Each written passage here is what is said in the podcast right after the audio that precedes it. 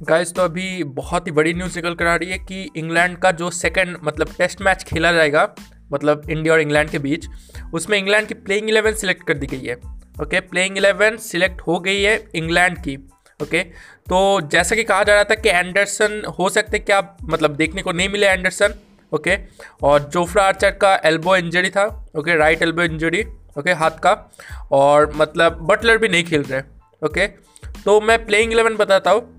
पहले आते हैं Rory Burns okay? Rory Burns और डॉम सिबले जो कि ओपनर थे लास्ट टेस्ट मैच में भी वो मतलब खेल रहे हैं okay?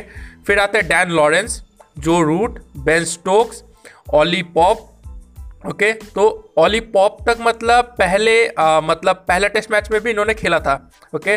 Dan Lawrence Joe Root Ben Stokes Ollie Pope मतलब इन्होंने खेला था।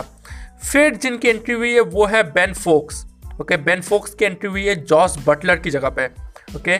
फिर आए हैं Moeen Ali okay. Moeen Ali मुझे लगता है कि बेस्ट की जगह पे उनकी एंट्री हुई है, ओके मोइन अली की। जैक लीच खेल रहे स्टुअर्ट ब्रॉड जैसा कहा जा रहा था कि एंडरसन की जगह लेंगे तो स्टुअर्ट ब्रॉड खेल रहे क्रिस वोक्स खेल रहे ओके, और ऑली स्टोन खेल रहे ओके। तो क्रिस वोक्स भी खेल रहे हैं और ऑली स्टोन भी खेल रहे तो टीम वैसे की वैसी ही है। मैं फिर से रिपीट करता हूँ। Rory Burns Dom Sibley, Dan Lawrence, Joe Root, Ben Stokes Ollie Pope, Ben Foakes, Moeen Ali, Jack Leach, Stuart Broad, Chris Woakes, and Ollie Stone. Okay तो टीम वैसी है।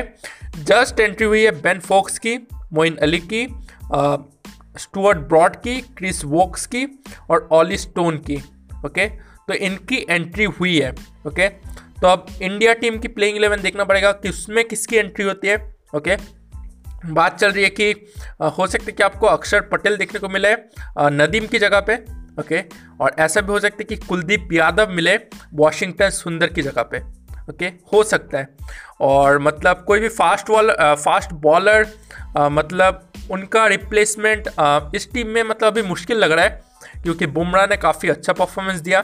एक ऐसे पिच पे जहाँ पे मतलब फ़र्स्ट दिन सेकंड डे और फ़र्स्ट डे मतलब ना बाउंस मतलब कुछ हरकत ही नहीं कर रही थी पिच ओके उस पिच पर मतलब अच्छी बॉलिंग की ईशांत शर्मा ने भी अच्छी बॉलिंग की। अगर कोई रिप्लेसमेंट होता है तो वो ईशांत शर्मा की जगह पे होगा ओके और ज़्यादा चांसेस है कि वहाँ पे सिराज को लिया जाएगा। लेकिन अभी मतलब चांसेस बहुत ही कम है ओके दो चांसेस जिसके चांसेस मतलब बहुत ही ज़्यादा वो है कि आपको वाशिंगटन सुंदर की जगह कुलदीप यादव को देखने को मिल सकता है और अक्षर पटेल देखने को मिल सकता है नदीम की जगह पे ओके तो बस यही था पॉडकास्ट एपिसोड आपको प्लेइंग इलेवन बतानी थी इंग्लैंड टीम की सेकंड टेस्ट मैच इंडिया के खिलाफ जो खेली जाएगी उसकी ओके आई होप आपको ये पॉडकास्ट एपिसोड इन्फॉर्मेटिव लगा होगा।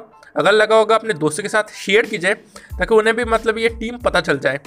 आप मुझे फॉलो भी कर सकते हैं। आप जिस भी प्लेटफॉर्म पे अभी सुन रहे हैं, आपसे मुलाकात होगी नेक्स्ट पॉडकास्ट एपिसोड में। धन्यवाद।